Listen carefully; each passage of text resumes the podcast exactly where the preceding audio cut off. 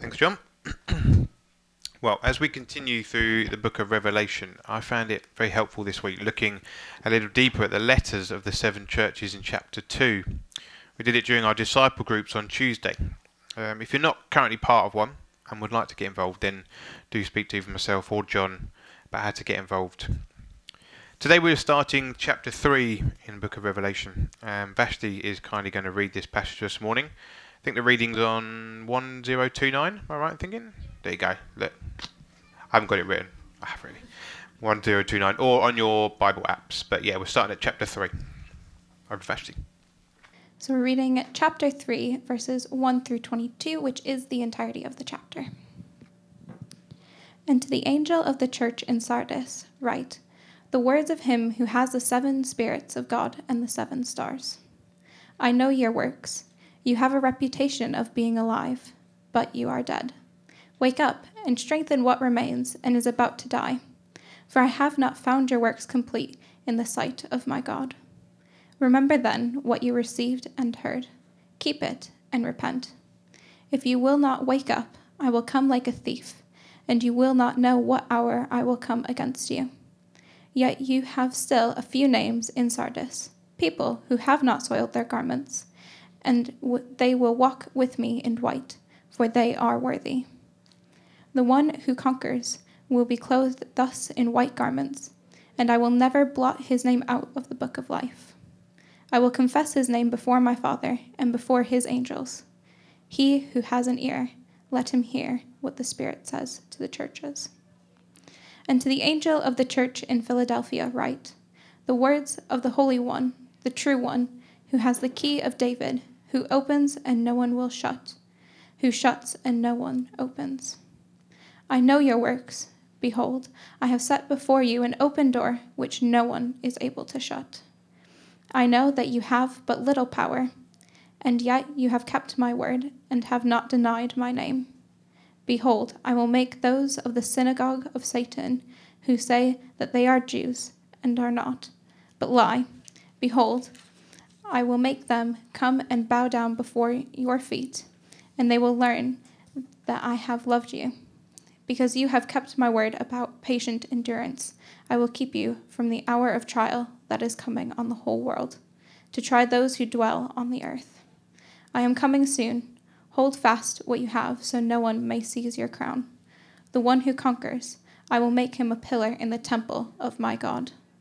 Never shall he go out of it and I will write on him the name of my God, the name of the city of my God, the new Jerusalem, which comes down from my God out of heaven, and my own new name.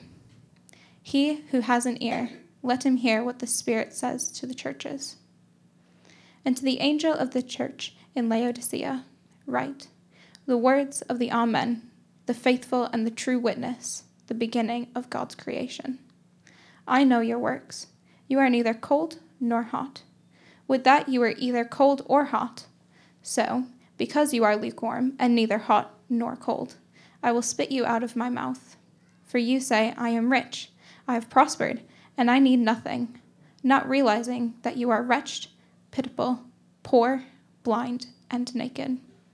I counsel you to buy from me gold refined by fire, so that you may be rich, and white garments so that you may clothe yourself, and the shame of your nakedness may not be seen, and salve to anoint your eyes, so that you may see. Those whom I love, I reprove and discipline. So be zealous and repent. Behold, I stand at the door and knock. If anyone hears my voice and opens the door, I will come in to him and eat with him, and he with me. The one who conquers, I will grant him to sit with me on my throne, as I also conquered and sat down with my Father on his throne. He who has an ear, let him hear what the Spirit says to the churches. This is the word of the Lord. Thanks be to God. Great, thank you very much, Vashti. We'll do keep that bit of the Bible open. We'll be looking at that and uh, uh, uh, other places. But let's just pray, shall we, as we come to God's word. Let's pray.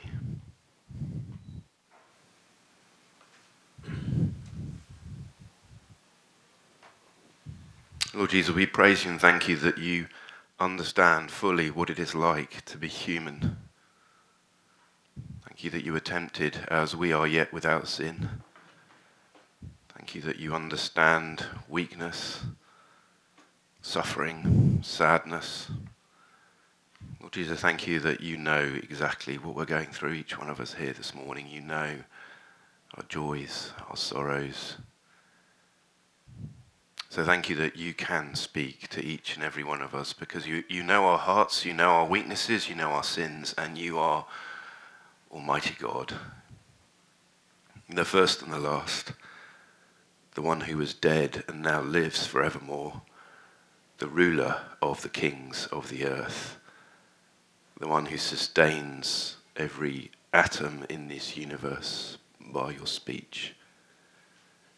So, Lord, please speak to us this morning, change us, show us more of yourself that we might love you and live for you.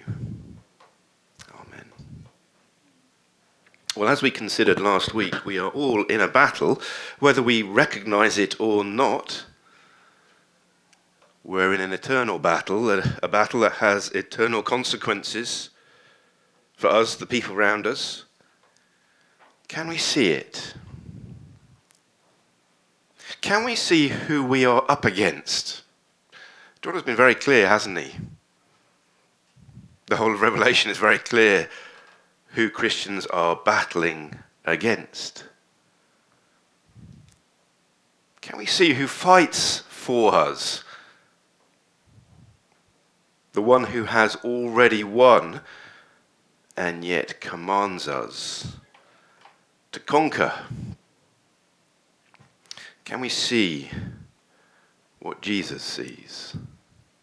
See, in a battle, often seeing, I presume, is, is, is vital.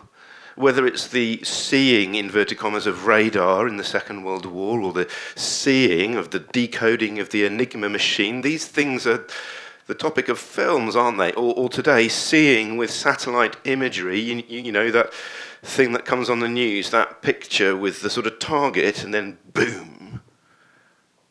Seeing is critical to victory. We continue our series in the book of Revelation, and if the first four letters to the churches are largely about persecution or the context of persecution, these last three are largely about perception, seeing like Jesus sees. See, in Sardis, we see that what looks alive is actually dead without Jesus. In Philadelphia, we see what looks weak is actually powerful and immovable with Jesus. And in Laodicea, we see what looks powerful is sickening without the provision of Jesus. Uh, just a qu- quick recap. In each of the letters to the churches, that the risen and glorified Jesus instructs John, he, he sends his angel to John and instructs John to write to the churches, reminding them of his, that's Jesus' identity. And this is the same in these last three letters. In chapter 3, verse 1, we see that Jesus is the one who has the seven spirits of God, ultimate knowledge, ultimate power. He holds the seven stars, which are the angels of the seven churches. He's got perfect spiritual power, perfect communication to the churches. In, chapter 3, verse 7, we learn that Jesus is the Holy One, the true one, who has the key of David, who opens and no one will shut, who shuts and no one will open. He has power in the kingdom of David, the covenant community. He's, he's holy and true. And then in chapter 3, verse 14, we learn that Jesus is the Amen, the faithful and true witness, the beginning, or, or better, the ruler of God's creation. Jesus is able to provide whatever is needed in holiness for his people. So Jesus is introduced at the beginning of each letter, as we saw last week he also commands people to listen to what the Spirit says. We see that in chapter 3, verse 6, in chapter 3, verse 13, in chapter 3, verse 22. He speaks today through the written words of John, which is the voice of the Spirit. So I don't know if this was in your mind. As we were listening to Vashti reading, we were listening to the, the voice of the Holy Spirit. God's word and God's spirit go together. Uh, and the question that comes at the end of each letter is He who has ears to hear, let him hear what the Spirit says to the churches. So are we listening? Are you? Am I listening? Because at the beginning of the book, we've been told that if we do listen, if we repent and keep what is said in this book, if we fight like we're encouraged to fight in this, oh, we will be blessed. We will be blessed beyond measure, and we'll see some of the amazing blessings that are ours if we conquer. So that's the repeated structure of each of the letters to the churches. Jesus speaks, he, he affirms the church in what is good, he calls to repentance, he warns for rejection of his words, and promises wonderful blessings for conquering, for winning in the battle, for those who hear and repent which are the blessings of final salvation, of being in the New Jerusalem, of having a name written on us that's the same as Jesus' name. I mean, what a blessing. Now, as I said, these th- last three letters have uh, uh, the common theme of perception, and we will be working through each letter in our discipleship groups. So I will miss stuff out that we'll be hopefully pick up when we go into it in more detail. But let's look at the letter to Sardis. What looks alive is dead without Jesus. So wake up. What looks alive is dead without Jesus. So wake up. Verse 1. I know your works. You have a reputation of being alive, but you are dead. Wake up. Strengthen what remains and is about to die, for I have not found your works complete in the sight of my God. Jesus sees what is real, and it's the opposite of their reputation in Sardis. They had a reputation of being a living church, but when Jesus looked at this church, it was dead. And, so he commands the church to, to wake up or, or literally to keep watch. What could that mean? Well, it's the language that Jesus uses, that, that the New Testament uses, of being ready for the return of Jesus. It's clear from the language of verse 3 if you will not wake up, I will come like a thief, and you will not know at what hour I come against you. This is the language of Jesus' return at the end of time, coming like a thief in the night. And so we're not entirely sure what works they were not doing, but Jesus says that their works were incomplete. There was something about this church which had forgotten that Jesus was going to return. See, the return of Jesus is, is linked to so many aspects of living the Christian life, isn't it? 1 Thessalonians chapter 1 verse 9 says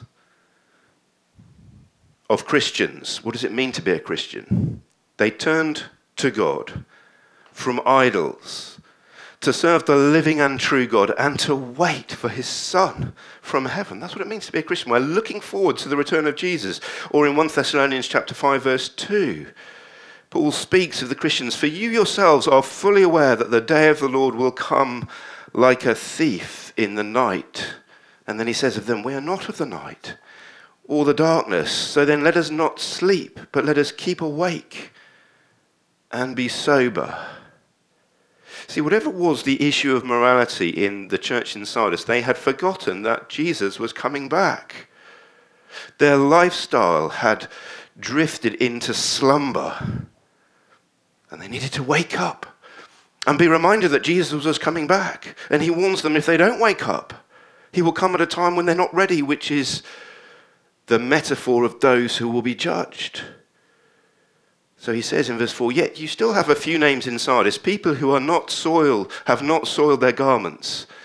So there's still people in Sardis who were looking to the return of Jesus, who were waiting for him to come back, and they had not soiled their garments. They had not drifted into slumber, whether it was drunkenness or sexual immorality, we don't know.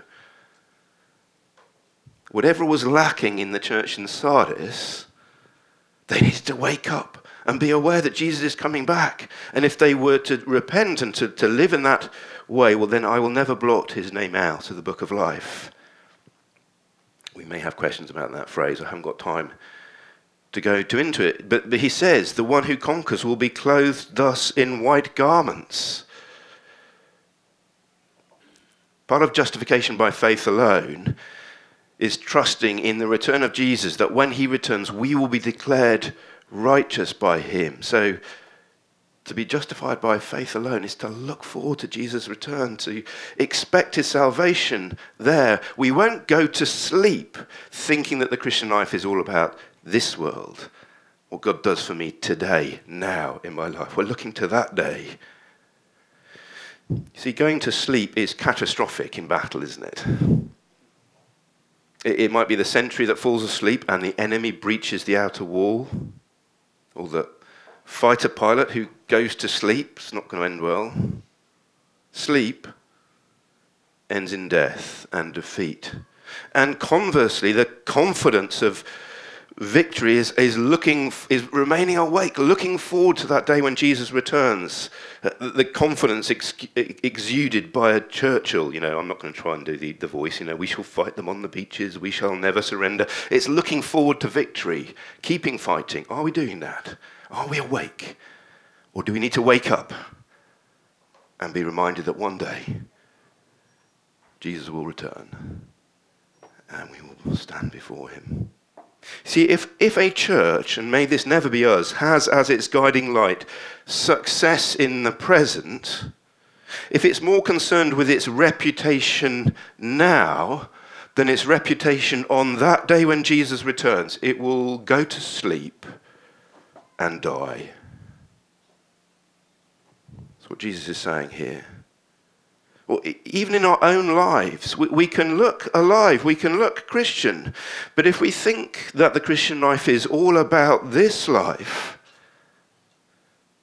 well, then we are in danger of going to sleep, of losing sight of what Jesus will say to us on that day when he returns in great glory and sends his angels out to collect the living and the dead, all his elect do we need to wake up? Jesus says the church in Sardis looks alive, but it's dead without Jesus, so wake up to his return. Secondly, what looks weak is powerful through Jesus. So hold fast. What looks weak is powerful through Jesus. So hold fast. Verse 8. Jesus says, I know your works. Behold, I have set before you an open door which no one is able to shut. I know that you have little power, and yet you have kept my word and have not denied my name. They had little power. Philadelphia, little Philadelphia. They knew that they were weak. Jesus knew that they were weak. But they were more concerned for being obedient to Jesus' word and not denying his name. You have kept my word and have not denied my name. They were trusting in Jesus rather than their own power. They were tiny and weak, so of course they were trusting in Jesus. They didn't deny his name, they obeyed his word. How mighty that made them. I remember talking to a Christian soldier, part of 2 Para, when I was at a previous church, and he was decorated for bravery in Afghanistan, MBE, and all that. In fact, he was the commander of 2 Para, uh, Christian, he was saying that the perspective he had in battle was of godly indestructibility. He wasn't bothered about the strategy. He was receiving commands. He was to be faithful and obedient to those commands. And if a bullet had his name on it, there's nothing he could do about it. He was indestructible. In God. If, if God determined that he was going to get killed, he'd be killed. And if God determined that he wasn't going to be killed, he wouldn't be. So he went in with confidence and faithfulness into the most incredible situations. There's been a book written by him, uh, written sorry about him serving in Afghanistan, leading his unit through minefields, you name it. He was concerned for faithfulness, obedience. And the church in Philadelphia was weak, it had little power, but they obeyed orders. They kept Jesus' word. They did not deny his name. And what was true of them? Were they puny and pathetic? No. I have set before you an open door which no one is able to shut.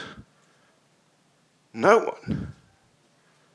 And then Jesus says, Behold, I'll make those of the synagogue of Satan who say that they are Jews but are not, but lie. Behold, I will make them come and bow down before your feet, and they will learn that I have loved you.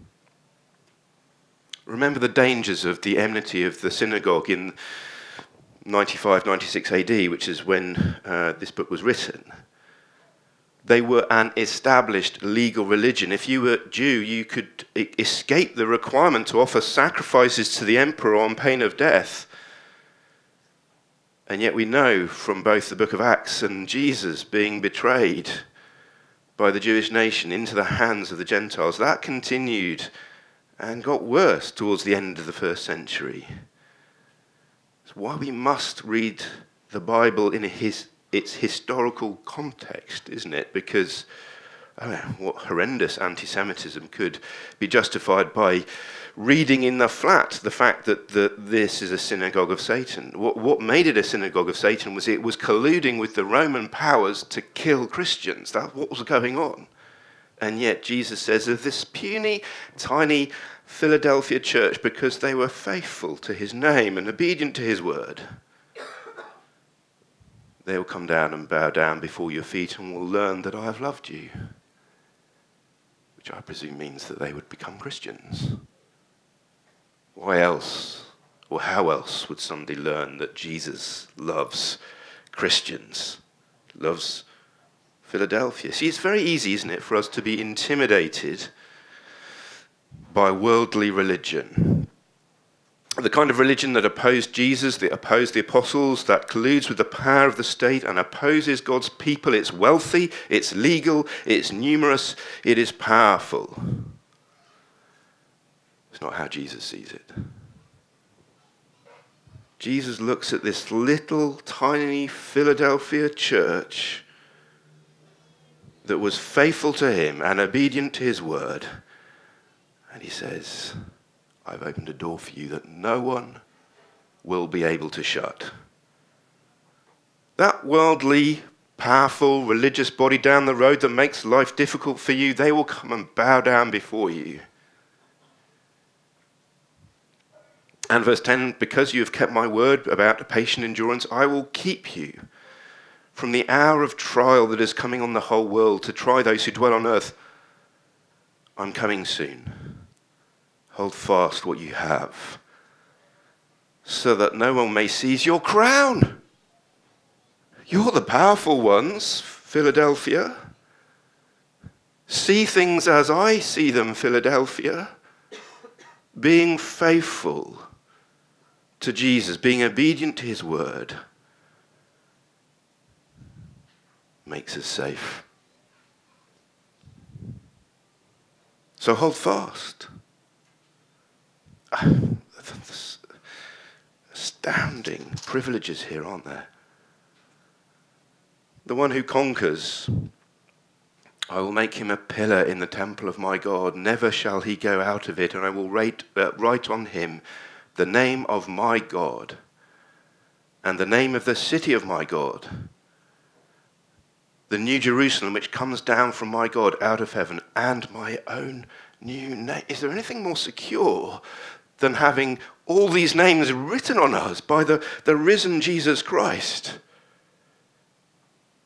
It's, it's so easy, isn't it? We, we gather here on a Sunday morning, we think we're weak and we're puny. But if we are those who are faithful and obedient, to the Lord Jesus Christ, we couldn't be in a safer place. We couldn't be in a more secure place. We couldn't be in a more powerful place. Uh, so many war films bring out the principle, don't they, that what looks tiny and weak can win significant victories. I think my favourite is probably the 300 at Thermopylae. Does, that, eh, does anybody know what I'm talking about?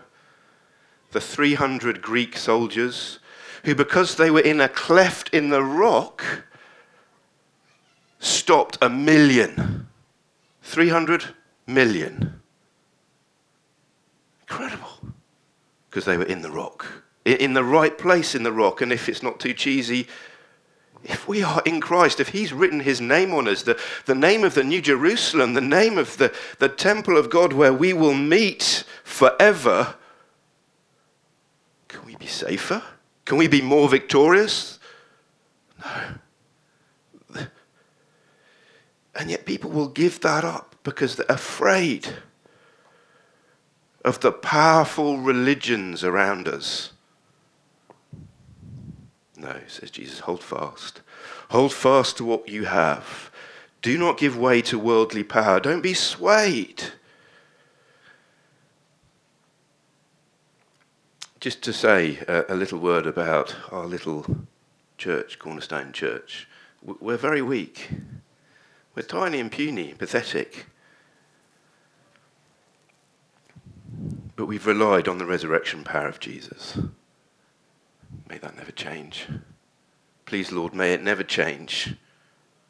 That we somehow start to trust in money or numbers or reputation or being acceptable. No. We're a bunch of broken people feeling our weakness, and so we keep crying to Jesus. If he opens a door, no one can shut it. We must never start to think to ourselves human power is what is needed, human acceptability is what is needed. We must never start to feel inferior to churches that have Maseratis parked outside, or even better breakfast than the one that we have, and are thousands strong. Because the dangers will become like Laodicea, because that's what they were like. And that's our final letter. What looks powerful is sickening to Jesus unless he provides fellowship. What looks powerful is sickening to Jesus unless he provides fellowship. If you'd gone to the Laodicean church gatherings, you'd have been impressed. They, they would be all dressed in Gucci or whatever the fashionable stuff is now. Not just Maseratis, but every imaginable car is parked outside and state of the art tech, even better breakfast than ours, a range of activities would be mind boggling. The preaching would be much slicker than me because they would have the best trained speakers, the best that money could buy. Their meetings are packed. And Jesus is sickened. Why? Verse 15 I know your works you're neither cold nor hot.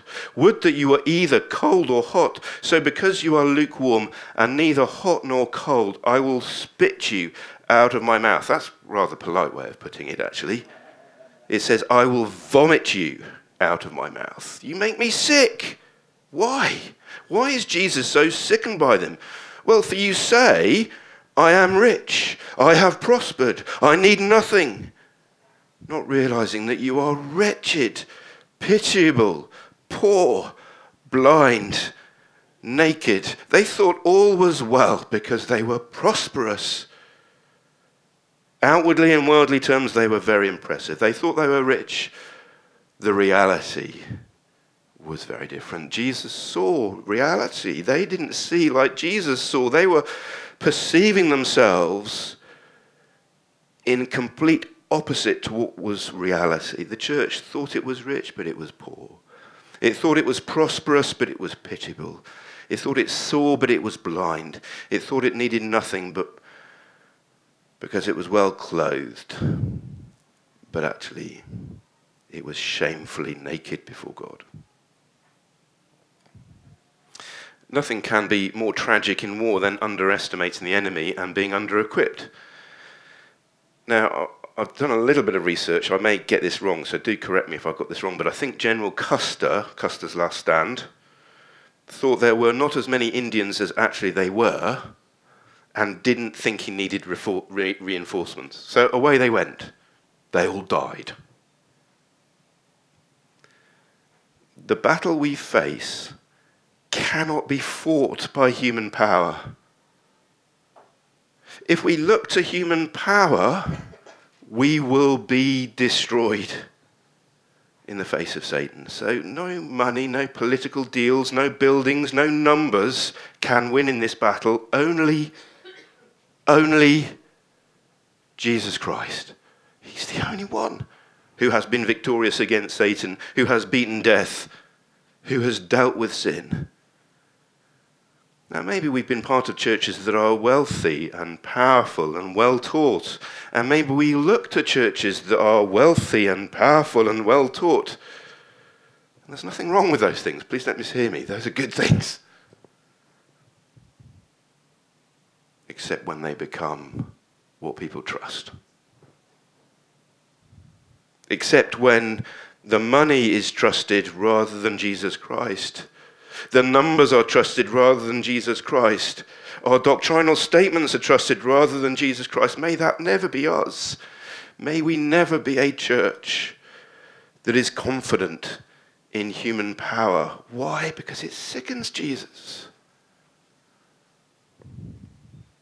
The greatest confidence comes from trusting in Jesus Christ, depending on Him going to him for all the provision that we need. And that's what he tells the Laodiceans to do. Verse 18 I counsel you to buy from me.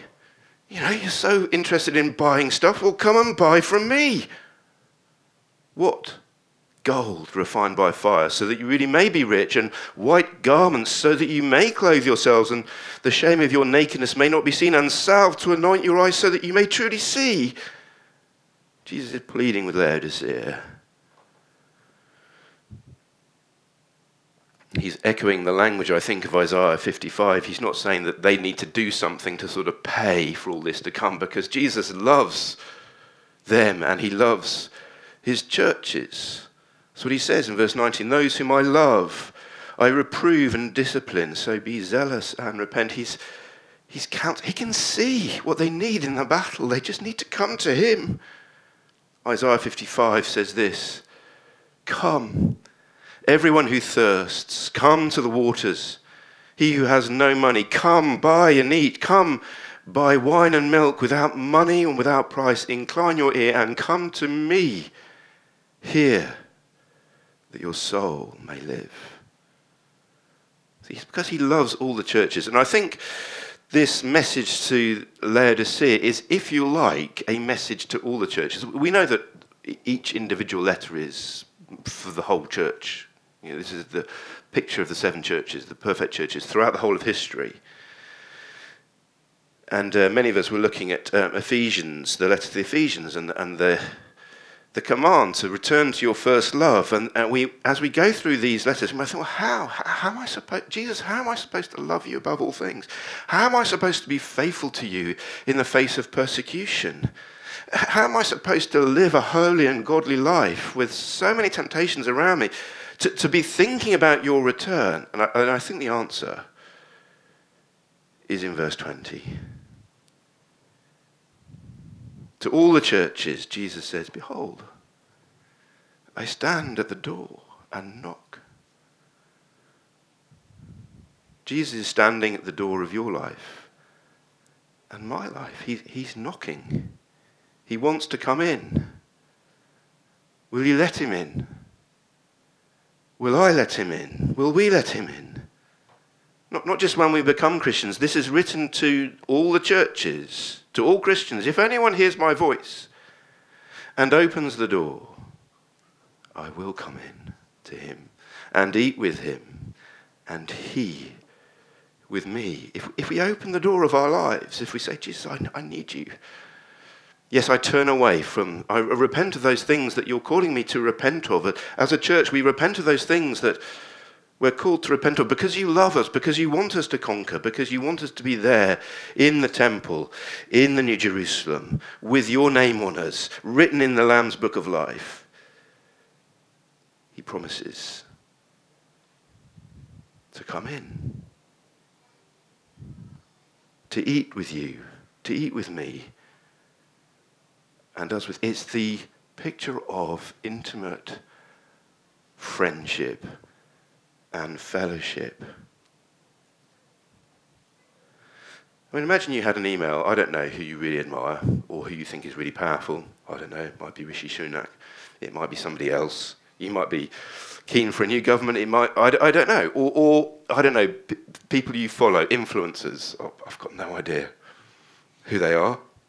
But you, you follow, imagine they knocked on your door or sent you an email. Can I come round? I, I'd like to just help you I'd like to give you some power to, to, together so we can achieve this thing together. Can we, can we conceive who it is who is saying this to all his people, those whom he loves, those whom he disciplines, those whom he reproves? He wants to be zealous, who he wants to repent. And we think, well, how am I going to do that, Jesus? I can't do that. I keep trying to do it. I stand at the door and knock. If anyone hears my voice and opens, I will come into him and eat with him and he with me. Can you hear him knocking? Will you let him in? The first and the last, the living one, the Alpha and the Omega, the ruler of the kings of the earth, the one who will judge all people, wants to come in and eat with you and eat with me. We let him in for the first time or for a fresh time, for fresh fellowship. Isn't that wonderful? Let's pray now to let him in. Should we do that? Let's just pray. Lord Jesus, thank you that you have conquered you have won a victory over Satan and sin and death. And thank you that you command us to conquer with you, through you. Lord, sorry for keeping you out. Please forgive us. Just a moment of quiet, maybe for ourselves to think what we need to repent of.